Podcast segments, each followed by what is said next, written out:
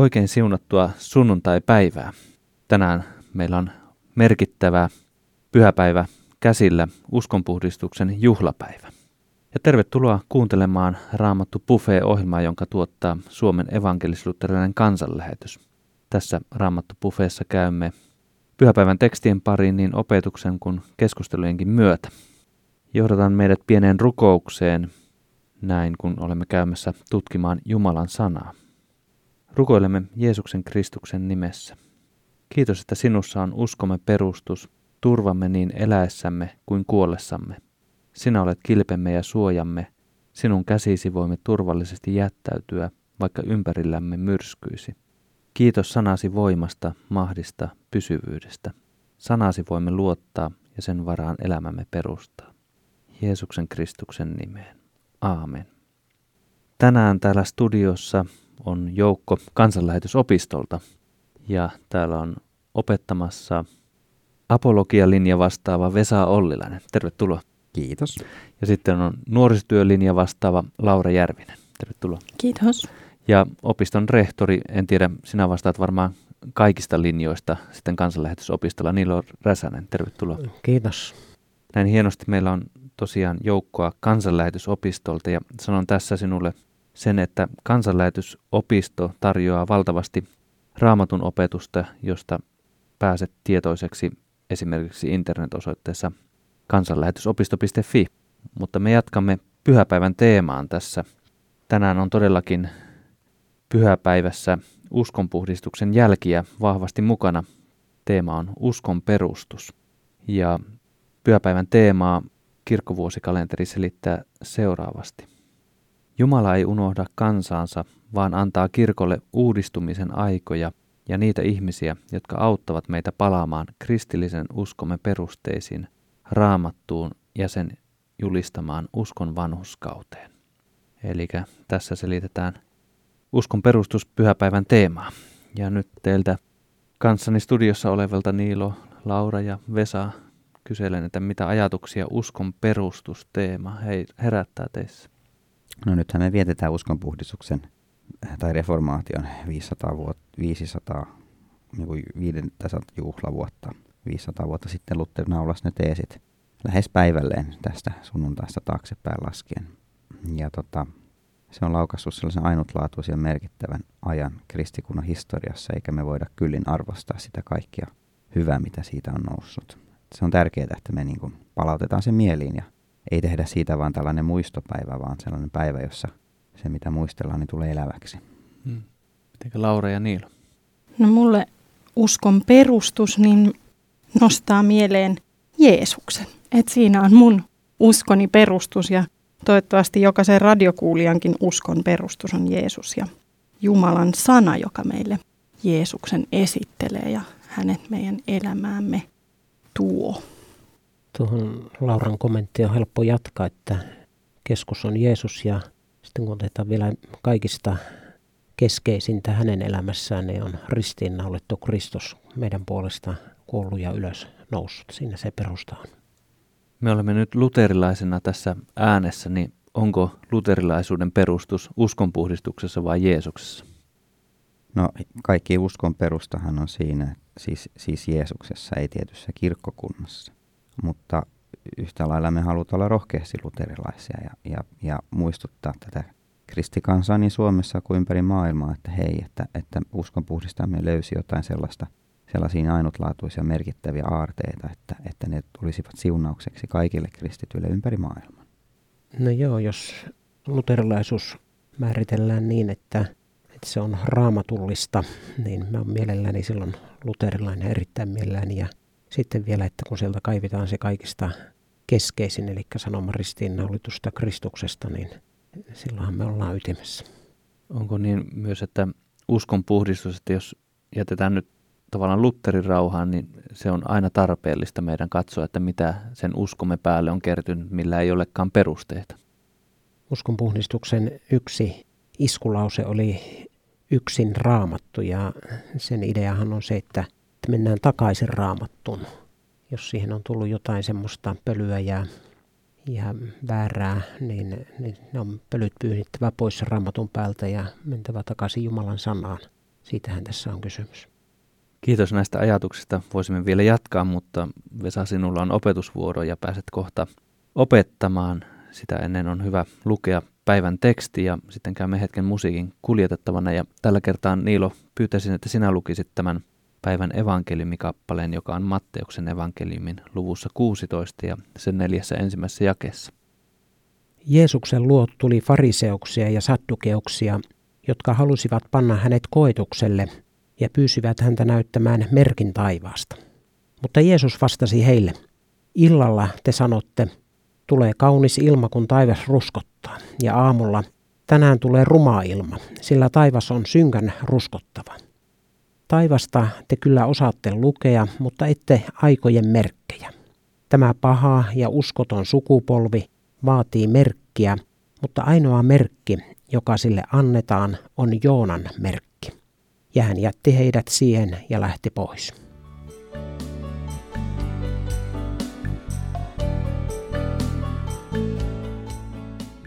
Kiitos. Tämä on siis Matteuksen evankelmin 16. luvusta.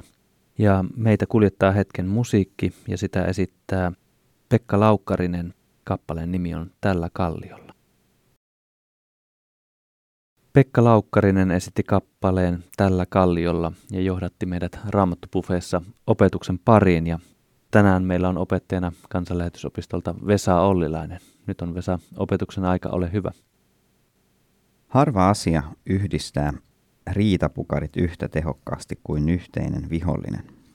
Eduskunnassa kaksi kinastelevaa poliitikkoa saattavat jälkeenpäin yksissä tuumin riemuta siitä, kun Suomen leijonat nujertaa Ruotsin Tre Kruunurin jääkiekon MM-kisoissa. Kotona riitelevät lapset voivat hetkeä myöhemmin yhtä lailla liikuttavan yksimielisesti haukkua pystyyn saman koulun, saman opettajan. Keskinäinen poru unohtuu, kun esille nousee yhteinen vastustaja. Fariseukset ja saddukeukset eivät tavanneet tulla toimeen keskenään. Fariseukset uskoivat ylösnousemukseen, saddukeukset eivät. Fariseukset nostivat Mooseksen lain rinnalle isien perinnäissäädökset, ja saddukeukset pitivät kiinni yksin Mooseksen laista. Saddukeukset olivat keskushallinnon ja rikkaiden puoleen. Fariseukset olivat liikkeellä maaseudun ja tavallisten ihmisten asialla. Aihetta nokkapokkaan oli siis tavallista enemmän, ja nämä kaksi ryhmää ottivatkin yhteen tuon tuosta. Mutta Jeesuksessa nuo kaksi riitapukaria näkivät uhan, jonka nujertamiseksi ryhmät yhdistivät voimansa. Jeesuksen julkinen toiminta oli alkanut sillä, että saatana kiusasi häntä erämaassa. Vastustaja vaati erikoista merkkiä, nimittäin kivien muuttamista leiväksi. Fariseukset jatkoivat saddukeusten kanssa siitä, mihin sielun vihollinen jäi. Hekin pyysivät Jeesukselta merkkiä taivaasta. Jeesus oli juuri ruokkinut suuren ihmisjoukon seitsemällä leivällä ja muutamalla kalalla. Mooseksen aikana kansa sai erämaassa mannaa taivaasta, ja nyt kansan edessä seisoi mies, joka jälleen jakoi kansalle taivaallista leipää. Tämä ihmetteko herätti sen odotuksen, että Jeesus oli tuo Mooseksen ennustama profeetta, joka toimisi edeltäjänsä lailla. Oli Jeesus myös muitakin ihmeitä tehnyt. Matteus kirjoittaa muutamia jakeita aikaisemmin luvussa 15. Jeesus lähti sieltä ja kuljettuaan Galilean järven rantaa hän nousi vuorelle. Kun hän istui siellä, hänen luokseen tuli paljon kansaa mukanaan rampoja, sokeita, raajarikkoja, mykkiä ja monia muita. Heidät asetettiin hänen eteensä, ja hän paransi heidät. Ihmiset hämmästyivät nähdessään, kuinka mykät puhuivat, raajarikot tervehtyivät, rammat kävelivät ja sokiat näkivät, ja he ylistivät Israelin Jumalaa. Vanhan testamentin profeetat olivat luvanneet, että juuri tällaisia ihmeitä Jumalan lähettämä pelastaja tekee. Nämä merkit osoittavat, että pelastuksen aika on koittanut, että Jumalan lupaukset toteutuvat, että Messias on saapunut. Nämä ihmetteot eivät kuitenkaan kelvanneet fariseuksille ja saddukeuksille. He toivovat jotain toista merkkiä. Mikä se oli? Ehkä odottivat, että Jeesus kiltisti kuulisi heidän vaatimuksensa ja kysyisi, minkälainen merkki olisi tarpeen. Mutta kaupankäyntiin Jeesus ei suostunut. Sen sijaan hän arvosteli kovasanaisesti merkin vaatioita. Sään vaihtelut nämä vanhan testamentin asiantuntijat osasivat kyllä lukea, mutta he kieltäytyvät lukemasta se, mitä kirjoituksissa sanottiin. He kieltäytyvät näkemästä sitä, mikä olisi pitänyt olla heille ilmeistä, että Jeesuksessa Jumalan antamat lupaukset täyttyivät. Nämä uskonnollisen elitin edustajat vaativat jotain muuta. Se, mitä Jumala heille hyvyydessään antoi, oli heidän mielestään riittämätöntä. Tällainen merkin metsästäminen on arveluttavaa puuhaa. Myös tämän päivän Jeesuksen seuraajat voivat langeta tähän fariseusten ja saddukeusten haluun saada ihmismieltä tyydyttäviä merkkejä. Jeesus varoitti sellaisesta. Esimerkiksi Matteuksen evankeliumin luvussa 24. Sillä vääriä messiaita ja vääriä profeettoja ilmaantuu, ja he tekevät suuria tunnustekoja ja ihmeitä niin, että he johtavat, jos mahdollista, valitutkin harhaan. Ilmestyskirjassa puhutaan pedosta, joka tekee suuria tunnustekoja ja saa tulen lyömään taivaasta maahan ihmisten nähden. Niillä tunnusteolla, joita sillä on valta tehdä ensimmäisen pedon nimissä, se johtaa harhaan kaikki maan asukkaat. Samaten Jeesus myös tuomitsi tällaiset merkkien tarjoajat. Matteuksen evankeliumiluvussa 7 sanotaan, Monet sanovat minulle sinä päivänä, Herra, Herra, sinun nimessäsi me profetoimme, sinun nimessäsi me karkotimme pahoja henkiä, ja sinun nimessäsi teimme monia voimatekoja. Mutta silloin he saavat minulta vastauksen, en tunne teitä, menkää pois minun luotani vääryyden tekijät. Epäuskoinen sukupolvi, Jumalaa koetteleva sukupolvi on sellainen, että se etsii ja pyytää ja suorastaan vaatii Jumalalta muuta kuin sitä merkkiä, jonka hän auliisti antaa koko ihmiskunnalle. Jeesus selittää, että tuo merkki on Joonan merkki. Aikaisemmin Matteuksen evankeliumissa hän on avannut tämän merkin sisältöä. Niin kuin profeetta Joona oli meripedon vatsassa kolme päivää ja kolme yötä, niin on ihmisen poika oleva maan povessa kolme päivää ja kolme yötä. Niiniven asukkaat nousevat tuomiolle yhdessä tämän sukupolven kanssa ja langettavat sille tuomion. He kääntyivät, kun Joona saarnasi heille, ja tässä teillä on enemmän kuin Joona. Näin siis Matteuksen evankeliumin luvussa 12. Joonan merkki oli ensiksi Joonan toiminta Niiniven kaupungissa. Jumala lähetti profeettan Joonan julistamaan tuossa kaupungissa. Joona ei tehnyt ihmeen ihmettä, ja hänen saarnansakin oli harvinaisen lyhyt. Enää 40 päivää sitten Niinive hävitetään. Siinä se Joonan julistus oli. Ja tällainen hyvin harvasanainen puhe, pelkkä alaston, paljas asian ikään kuin toteaminen ilman ainoankaan ihmeen tai merkin tukea, riitti kuitenkin saamaan polvilleen yhden sen ajan suurkaupungeista. Joonan kirjassa kerrotaan, että eläimet ja ihmiset paastosivat ja pukeutuivat säkkivaatteeseen, niin rikkaat kuin köyhätkin huusivat Jumalaa täysin voimin etsien armoa tuhon uhatessa. Sitten tuli Jeesus. Hän julisti Jumalan tuomiota, hän julisti Jumalan armoa ja anteeksi antamusta hänen kuolemansa kautta. Ja tämän sanomansa Jeesus vahvisti ihmetteoin. Jeesuksen aikalaisilla oli Jeesuksessa paljon enemmän kuin oli Niiniven ihmisillä Joonan aikana. Heillä oli sana, heillä oli ihmetteot, ja silti he eivät uskoneet. Toiseksi Joonan merkki oli tuo Joonan aika meripedon vatsassa. Merimiehet joutuivat myrskyn takia hätään, ja he uhrasivat Joonan. He heittivät hänet märkään hautaan. Sieltä hän ihmeen kaupalla nousi ylös elävien keskuuteen. Joona oli esikuva Jeesuksesta, joka tuli hänen jälkeensä. Jeesus uhrattiin valtameren hirmuaalto ja pahemman myrskyn tähden, syntiemme tähden. Ja tämä uhri myös oikeasti kuoli ja heräsi oikeasti eloon. Ristin merkki on kärsimyksen ja kuoleman merkki, Jumalan vihan ja tuomion merkki, mutta myös armon ja toivon vahva merkki. Ristiinnaulittu Jeesus oli siis merkki taivaasta, suurempi kuin Jeesuksen tekemät ihmeet, tavallaan se ainoa. Ristiin nimittäin kaikki nämä teot viittasivat.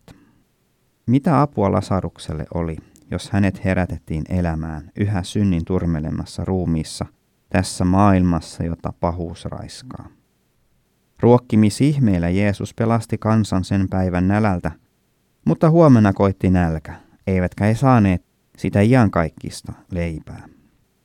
Jeesus paransi sairaat, mutta nuo sairaathan tarvitsivat ennen kaikkea syntien anteeksi antamusta. Ajalliset hyvät ihmeet Jeesus antoi sen takia, että katsoisimme kohti sitä suurinta merkkiä, sitä varsinaista, jota me kaikki tarvitsemme paljon enemmän kuin mitään hetkellistä ajallista helpotusta. On, on ironista, että fariseukset ja saddukeukset metsästivät merkkiä taivaasta, sillä sen he juuri saivat Jeesuksessa, Kristuksessa. Ja silti he pysyivät epäuskossaan. He ristiinnaulitsivat Jeesuksen ja näin osallistuivat vahvistamaan sen merkin, jonka he hylkäsivät. Tämä taivaasta tullut merkki ei kelvannut epäuskoiselle ja pahalle sukupolvelle, ja ehkä voisi lisätä, että ei se palmaan tänäänkään näytä kelpaavan. Seuraava merkki taivaasta kyllä kelpaa. Jeesus sanoo Matteuksen evankeliumin luvussa 24. Silloin taivaalle ilmestyy ihmisen pojan merkki. Kaikki maan sukukunnat puhkeavat valituksiin, kun näkevät ihmisen pojan tulevan taivaan pilvien päällä, suuressa voimassaan ja kirkkaudessaan. Suuren torven soidessaan lähettää enkelinsä neljälle ilmansuunnalle kokoamaan kaikkialta maan kaikista ääristä ne, jotka hän on valinnut. Taivaasta tulee kyllä kerran siis toinen merkki. Se on tuomiopäivän merkki. Silloin epäusko paljastuu kaikessa hirveydessään, ja silloin ei ole enää aikaa kääntyä. Silloin ei ole enää aikaa turvautua siihen ensimmäiseen merkkiin taivaasta, Jeesukseen, joka tuli tänne maailmaan, Jumala, joka tuli ihmiseksi ja kuoli meidän puolestamme. Tuon toisen merkin jälkeen edessä on ikuinen kadotustuomio, ainainen tuska ja kärsimys. Ja meidän tehtävämme on selvittää, miten suhtaudumme tuohon ensimmäiseen merkkiin niin kauan kuin meillä vielä aikaa on. Tänä sunnuntaina juhlistamme uskon puhdistusta. Silloin meidän huomiomme kiinnitetään tuohon ainoan kestävään merkkiin, joka on risti. Nykyäänkin on liikkeellä uskonnollisuutta, joka etsii Jumalalta kaikenlaisia merkkejä.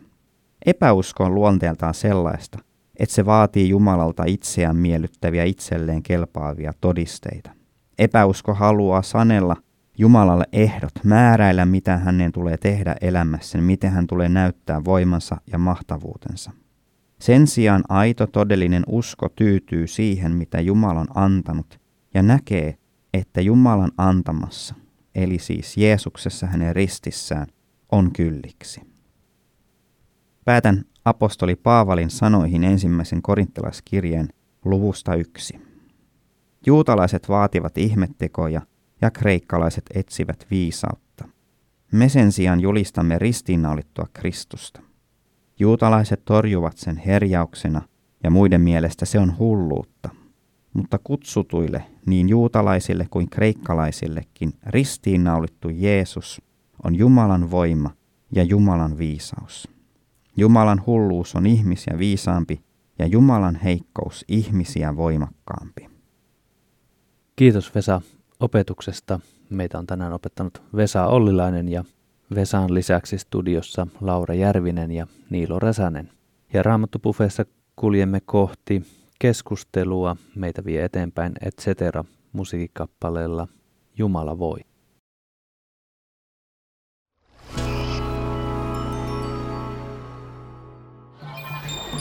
Ole suuressa tehtävässä mukana tukemalla kansanlähetyksen työtä kotimaassa ja ulkomailla.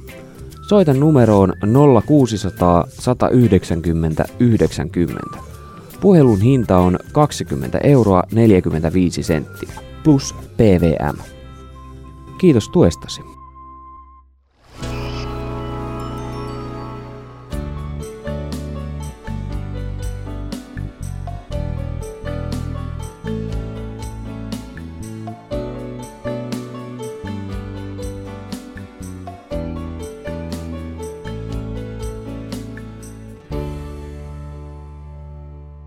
Ennen mainoskatkoa Et cetera esitti kappaleen Jumala voi. Kuuntelet Suomen evankelis-luterilaisen kansanlähetyksen tuottamaa Raamattu Buffet-ohjelmaa. Minä olen Veijo Olli ja nyt täällä studiossa Vesa Ollilaisen opetuksen jälkeen on keskusteluun valmistautuneet Laura Järvinen ja Niilo Räsänen ja tänään kaikki studiossa olijat työskentelevät kansanlähetysopistolla. Mutta emme keskustele kansanlähetysopistosta, vaan uskon perustus on pyhäpäivän teema ja Matteuksen evankeliumin 16. luvusta on teksti ja Vesa Ollilainen on juuri opettanut ja nyt kysyisinkin Niilo, Laura, mihin ajatuksiin olette kaiken äärellä kulkeutuneet? No yllättäen tässä nämä Jeesuksen ihmeet ennen ja nyt jotenkin nousi mielen päälle tämän, tämän Vesan opetuksen myötä ja, ja se, että milloin ne on tarpeen ja milloin ei. Että, niin kuin ajattelen, että olen omassa elämässä saanut kokea suuria ja pieniä ihmeitä. Suurin liene se, että, että saan olla uskossa, että saan olla Jeesuksen oma. Mutta monesti on myös niin kuin jäänyt kaipaamaan tai jäänyt vaille ihmeitä. Ja, mutta ajattelen, että niin kuin Vesa sanoi, että ne Jeesuksen tekemät ihmeet silloin ohjas niitä ihmisiä, tai niitä olisi tullut ohjata ihmisiä varsinaisen merkin luokse, niin kuin ristiinnaulitun syntien sovittajan luokse, niin, niin ajattelen, että, että Jumala monesti jättää tekemättä ihmeitä, jotta se varsinainen merkki kirkastuisi. Tämän on niin kuin kokenut ainakin omassa elämässä, että silloin kun ei ole saanut sitä ihmettä, mitä on kaivannut, niin on tullut tarvitsevaisammaksi ja, ja ristiinnaulittu Jeesus on niin kuin tullut rakkaammaksi. Mielenkiintoinen kuva ja ajatus kyllä. Mitenkä Niilo, mihin ajatuksiin sinä? Jos tuosta Lauran ajatuksesta jollakin lailla jatkaa, niin johtuuko se sitten iästä vai mistä, että tavallaan niitä niin sanottuja itsestäänselvyyksiä niin alkaa pitää Jumalan ihmeenä, että saa elää tätä elämää ja, ja nauttia kaikesta siitä, mitä Jumala on meille antanut ja meidän elämään antanut. Ja saa olla siitä myös ja, ja tulee olla kiitollinen, kun on mistä kiittää. Ja kyllähän se pohjimmiltaan on Jumalan hyvyyttä hänen huolenpitoaan. Ja jos hän sitten tekee jotain poikkeavaa eh, siitä lainalaisuudesta, minkä hän luomakuntaansa laittanut, niin sitten se on korkeimmissa käsissä ja siitäkin me voidaan kiittää. Mutta että tavallaan niin kuin mm, se ihmettely ja se, ja se hieno asia, että eletään Jumalan luomistekojen Jumalan ihmeiden keskellä, niin musta se on niin kuin arkipäivää, mutta se ei saisi arkipäiväistyä. Tässä Vesa toi opetuksessaan tämän, että ajatuksen, että epäusko vaatii merkkejä, ihmeitä niin kuin katseltavaksi. Ja itse niin kuin, kun tuossa Vesa opetti, niin mietin sitä, että, että raamatusta näen Jeesuksen tekemiä ihmettekoja arjessa, arjen haasteissa. Voi sanoa, että on tällaisia pieniä ihmeitä paljon rukousvastauksia Jumala tehnyt, mutta sitten – tuntuu vieraalta itselleni ajatus, että menisin jonnekin, jossa sanottaisiin, että nyt täällä tapahtuu ihmeitä. Eli tämmöinen ihmehakuisuus tuntuu vieraalta. Voi kai sanoa, että ei mitään uutta auringon alle, jos nuo sanat, mihin Vesa päätit opetuksesi, eli korintolaiskirjeen Paavalin sanoihin, että siihen aikaan kreikkalaiset peräänkuulutti viisautta ja, ja juutalaiset taas peräänkuuluttivat ja vaativat ihmettekoja. Ja itse asiassa nämä molemmat tulee sitten Kristuksessa julki niille, jotka hänen turvaavat. Eli me saarnaamme ja julistamme ristiinnaulittua Kristusta juutalaisille. Se on torjuttava asia, se on herjausta ja muiden mielestä se on hullutta, mutta kutsutuille niin juutalaisille kuin kreikkalaisillekin ristiinnaulittu Kristus on Jumalan voima ja Jumalan viisaus. Että siellä on kuitenkin se Jumalan voima ja Jumalan viisaus, mutta se avautuu vaan ristin kautta. Ja uskoisin, että nämä on kaksi sellaista asiaa meidänkin aikana, mitä ihmiset tavallaan pommittaa ja testaa kristinuskoa, että onko toi nyt mitä älykästä ja viisasta ja vai onko se mitä hullua ja sitten jotkut vaatii, että no jos näytät merkkiä, niin kyllä mä sitten. Niin tuohon, mitä Niilo sanoi, niin, niin sitä, että, että jotenkin ihmiselle vaan ei niin kuin, jos ei pyhä henki ole sitä asiaa avannut, jos se ristiinnaulittu Kristus ei ole tullut omalle kohdalle merkitykselliseksi ja tärkeäksi, ja jos sitä ei ole ymmärretty, niin silloin kun Jumala se sanoo, että hänen voimansa on siinä ja hänen viisautensa on siinä, niin, niin, niin ihminen sitten etsii, niin kuin Niilo sanoi, että, että sit sitä etsitään ja vaaditaan jostain muualta. Ja onko se myös se, että ihminen tavallaan haluaa pitää langat käsissä ja määrätä Jumalaakin, että, että jos Jumala näytät mulle merkin ja teet tämän ihmeen, niin sitten mä uskon ja sitten mä teen. Ja kuitenkin Jumalan, Jumalan suunnitelma on toisenlainen. Se se ei ole niin meidän komennettavissa. Niin. Me ihmiseltä jotenkin kauhean usein puuttuu se yllättäen se nöyryys, että suostuu siihen Jumalan suunnitelmaan ja, ja niin kuin, niin. Ja, ja onko vielä näin, että vaikka Jumala antaisi sen merkin meille tai ihmetteon, niin, niin ei se välttämättä synnytä uskoa. Ja, ja ähm, minusta näin uskon puhdistuksen juhlavuotena voisi siterata Lutteria, kun hän sanoi, että minä uskon, että minä omasta voimastani voi uskoa, vaan pyhä henki saa sen aikaan Jumalan sanan kautta, että me herkästi rakennetaan semmoinen hengellisyys, että jos Jumala teet tuon, niin sitten mä uskon ja sitten mä teen sitä ja tätä. Ja kun se ei koskaan tule näin pelaamaan, vaan se on, se on Jumalan teko, jos me uskotaan Kristukseen ja se on Jumalan teko, jos, jos tämä ristiinnaulittu Kristus saa meille, meitä puhutella ja avata ja saahan turvata häneen. Ja sitä kautta tulee sitten myös se esiin, mitä Paavali tässä sanoo, että Kristus on Jumalan voima ja Jumalan viisaus ja, ja sitähän me perään kuulutetaan. Voisi kysyä näin, että jos ihmet ja merkit ei voi epäuskosta saada uskomaan, niin miten luterilaisena uskonpuhdistuksen merkkivuonna sanoisi, että miten usko syntyy? Miten Jumala synnyttää meissä uskon? Vai miten me löydämme, saamme uskon? Se syntyy Jumalan sanan kautta. Evankeliumi on Jumalan voima. Että jos kaipaat voimakristillisyyttä omaa elämääsi ja toivottavasti kaipaat, niin vastaus on evankeliumi. Ja roomalaiskirjeessä, mikä, mikä on myös laukassut tämän uskon puhdistuksen sisällön, niin siellä hän sanoi, että evankeliumi on Jumalan voima. Roomalaiskirje ensimmäisessä luvussa ja sitten taas tässä korintolaiskirjessä Paavali sanoi, että sana rististä on Jumalan voimia. Siinä on samasta asiasta kysymys. Evankeliumin ydin on ristiinnaulittu Kristus ja, ja me tarvittaisiin tätä Jumalan voimaa, eikä niin, että se tulisi jonkun ihmeen kautta. Ja itse laittaisin sen niin tähän järjestykseen, kun apostolien teoissa todetaan, että armonsa sanan todistukseksi Jumala antoi tapahtua ihmeitä. Ja meillä se on usein niin kuin vähän toisessa järjestyksessä, ikään kuin ne ihmeet olisi se itseisarvo, mutta, mutta keskeisintä ja tärkeintä on Jumalan sana, missä on se evankeliumin ydin, sanoma Kristuksesta ja jos Jumala antaa merkkejä ja ihmeitä, niin niiden pitää palvella tätä päämäärää, eikä toisinpäin. Joo.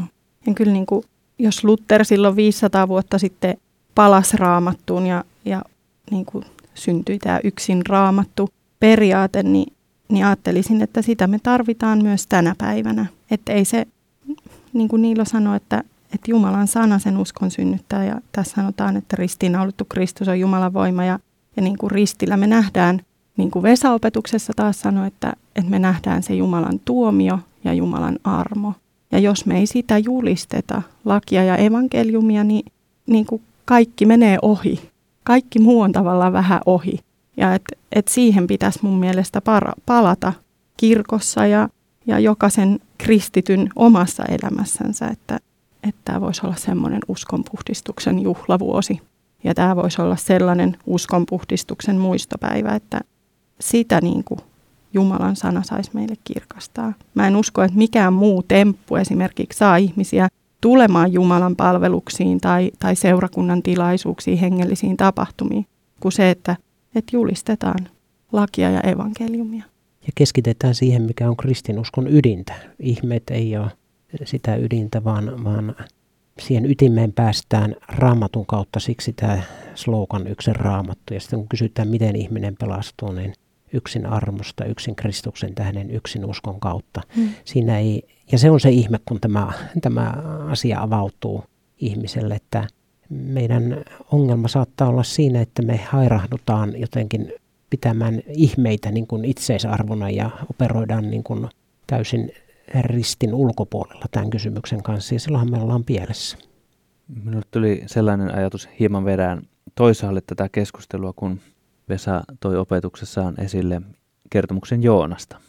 Ja sitten kun Jeesus sanoo, että teille ei anneta muuta merkkiä kuin Joonan merkki, niin miten tärkeää on se, että meidänkin ajassamme kerrotaan kertomukset Joonasta ja kaikista muista, jotka ainakin tässä yhteydessä tuntuu, että Joonan kertomus auraa tietä Jeesukselle, kuinka ihminen voi ymmärtää, mitä Jeesus tarkoitti, kun sanotaan, että muuta merkkiä kuin Joonan merkki.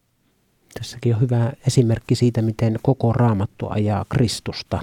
Ja, ja Joonan kertomus, mikä meille nykyihmisille saattaa olla vähän, vähän kiusallinen ja vaikea uskottavaksi, niin Jeesus nimenomaan siihen vetoaa, niin kuin monen muuhunkin vanhan testamentin kohtaan, mitkä, mitä me herkästi epäillään ja pohniskellaan, mutta, mutta niissä on jo tämä sanoma kätketty tulevasta Messiasta ja tässä nyt Jeesus vetoaa sitten Joonan tilanteeseen, Joonan merkkiin. Palataan tässä keskustelun lopuksi vielä sellaisen teemaan, jonka Vesa toi tuossa esille hätkähin sinun opettaessasi, kun kerroit, kun Jeesus oli kiusattavana erämaassa ja häntä vihollinen kehotti muuttamaan kivet leiviksi. Ja sitten toit sen esille, että, että tavallaan fariseukset jatkoivat sadikeusten kanssa samasta, mihin sielun vihollinen jäi vaatimalla merkkejä. Onko se niin sanotusti Jumalan kiusaamista, että vaatii häneltä merkkiä? Kyllähän raamatussa on monta, monta ihmistä, jotka vaati Jumalalta merkkejä Gideonista lähtien ainakin, mutta että en mä, ihminen ei varmaan ole siinä asemassa, että meillä olisi oikeutta Jumalalta kauheasti vaatia. Varmaan se voi siinä valossa ainakin nähdä Jumalan kiusaamisena. Tai jos jos me niin kuin torjutaan se, mitä Jumala on meille antanut ja sen tilalle vaaditaan Jumalalta jotain merkkiä. Ja varmasti sellaisissa asioissa, missä Jumalan sanaa ohjaa selkeästi, niin sen pitää riittää, että ei me sellaisiin tarvita merkkiä. Sitten toiseksi pitää muistaa myös se, että kyllähän ihmeet saattaa myös olla eksyttäviä, että jos ajatellaan vaikkapa niitä ihmeitä, mitä Mooses teki Faaraan hovissa, niin – kyllä siellä sikäläiset poppamiehet tekivät sitten samat perästä, että se ei vielä kerro, niin kuin, onko, onko kysymys Jumalan johdatuksesta vai, vai hänen vastustajansa johdatuksesta, että nämäkin, nämäkin merkit pitäisi niin kuin arvioida Jumalan sanan valossa. Lyhyesti loppukysymyksenä, onko väärin pyytää Jumalalta merkkiä jonkun vaikean asian päättämisestä, josta raamattu ei sano, niin sanoa, että, että vahvista jollakin lailla, miten tässä mennään? No mä ainakin lähtisin siitä, että mä pyytäisin johdatusta, mitä se sitten onkaan. Se voi olla, olla että se tulee jonkun henkilön puheen kautta tai en, enkä rajaisi sitä kyllä Jumalan käsiä tässä asiassa merkkeihin, vaan, vaan yleensä se ja vetoan siihen, että kun Jumalan sana sanoo, että me johdataan heitä, kun he kulkevat rukoille. Saa olla vauhdissa, saadaan kulkea ja rukoukseen jättää asiat hänelle, että hän johdattaisi, onko se sitten merkkien kautta tai minkä kautta, mutta jos merkkiä tulee, niin nekin pitäisi testata, että en mä nyt lähtisi niiden perässä juoksemaan. Vielä tenttaan tästä lyhyesti. Jos pyytää, että anna ovien olla avio, avoinna tai suljenne, onko se raitis rukous? No näin ainakin itse on paljon rukoillut ja, ja pitänyt sitä hyvin raittina rukouksena. Onko Lauralla tähän lisättävä? Kyllä mun täytyy sanoa, että samalla lailla kuin Niilo, niin niin näin olen rukoillut ja, ja jos siinä sitten joku haluaa merkin nähdä, kun joku ovi on sulkeutunut tai toinen avautunut, niin, niin nähköön.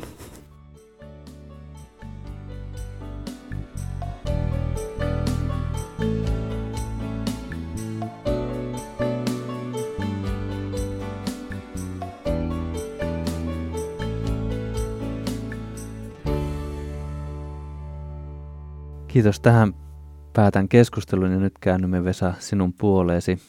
Olemme kuulleet opetuksen ja sinä olet kuullut, mitä keskusteluja kaikesta syntyi. Saat johdattaa meitä ydinasioiden uskon perusta äärelle. No tota, nyt kun ollaan tämän uskonpuhdistuksen ison teeman äärellä, niin olisi hyvä palauttaa mieleen ne asiat, mitkä ehkä tuntuu itsestäänselvyyksiltä. Se, että me ihan oikeasti pelastutaan yksin uskosta, yksin armosta, yksin Kristuksen tähden. Et ei meidän pelastusta voi rakentaa siihen, että Jumala antaa jonkun näkyvän merkin tai johdatuksen, niin kivoja kuin ne oiskin. Eikä meidän pelastusta voi rakentaa sen varaa, että kuinka niin kuin näkyvän hyvin ehkä kristityt elää tai kuinka paljon minä saan aikaiseksi tai, tai muuta sellaista, vaan se on oikeasti loppujen lopuksi kiinni siitä, mitä Jumala tekee, ei siitä, mitä minä teen. Ja se on kiinni siitä Jumalan sanasta, joka kertoo tästä uskon sisällöstä ja vaikuttaa sen uskoon ja kutsuu myös uskomaan jokaista meistä tänäänkin tällä hetkellä. Ja se kutsuu meitä uskomaan vain ja ainoastaan tähän Jeesukseen, mitään muuta pelastustietä ei myöskään ole annettu. Tässä ajassa, missä on niin muodikasta ajatella, että kaikki tiet vievät taivaaseen ja kukin tuli autuaksi omalla uskollaan. Ja ei se ole niin tarkka, että, minkä, että, että, että ei pidä opillista asioista puhua, kunhan puhutaan Jeesuksesta. Ja, ja kunhan sattuu ja tapahtuu ja mukava ja ainakin yritetään, niin, niin, niin, niin se, on, se on ikään kuin tärkeää.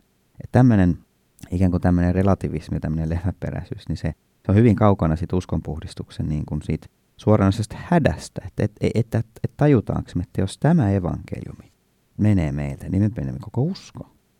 Tästä evankeliumista on pidettävä kiinni. Tästä merkistä, ristiinnaulitusta ylösnousesta Jeesuksesta. Ei meillä muuta ole.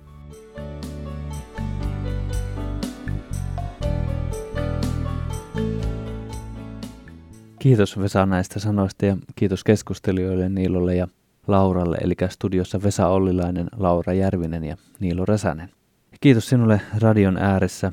Olemme todella, niin kuin Vesa tuossa loppusanoissa sanoi, vakavan hetken tai vakavan merkkipäivän juhlan äärellä uskonpuhdistuksessa on pidetty kiinni uskon olennaisista asioista ja niistä ei pidä meidänkään tänä päivänä luovuttaa. Kerron sinulle kaksi internetosoitetta. Avaimia.net on kanava internetissä, josta voit kuunnella tämän ohjelman uudelleen. Ja suuressa mukana.fi kertoo tämän ohjelman tuottajan kansanlähetyksen työstä. Saat lisätietoa meistä suuressa mukana.fi-sivulta. Ja tähän päättyy Raamattu tarjoulu tällä erää. Ole siunattu, uskollamme on varma perustus, Jeesus Kristus. Kuulemisiin.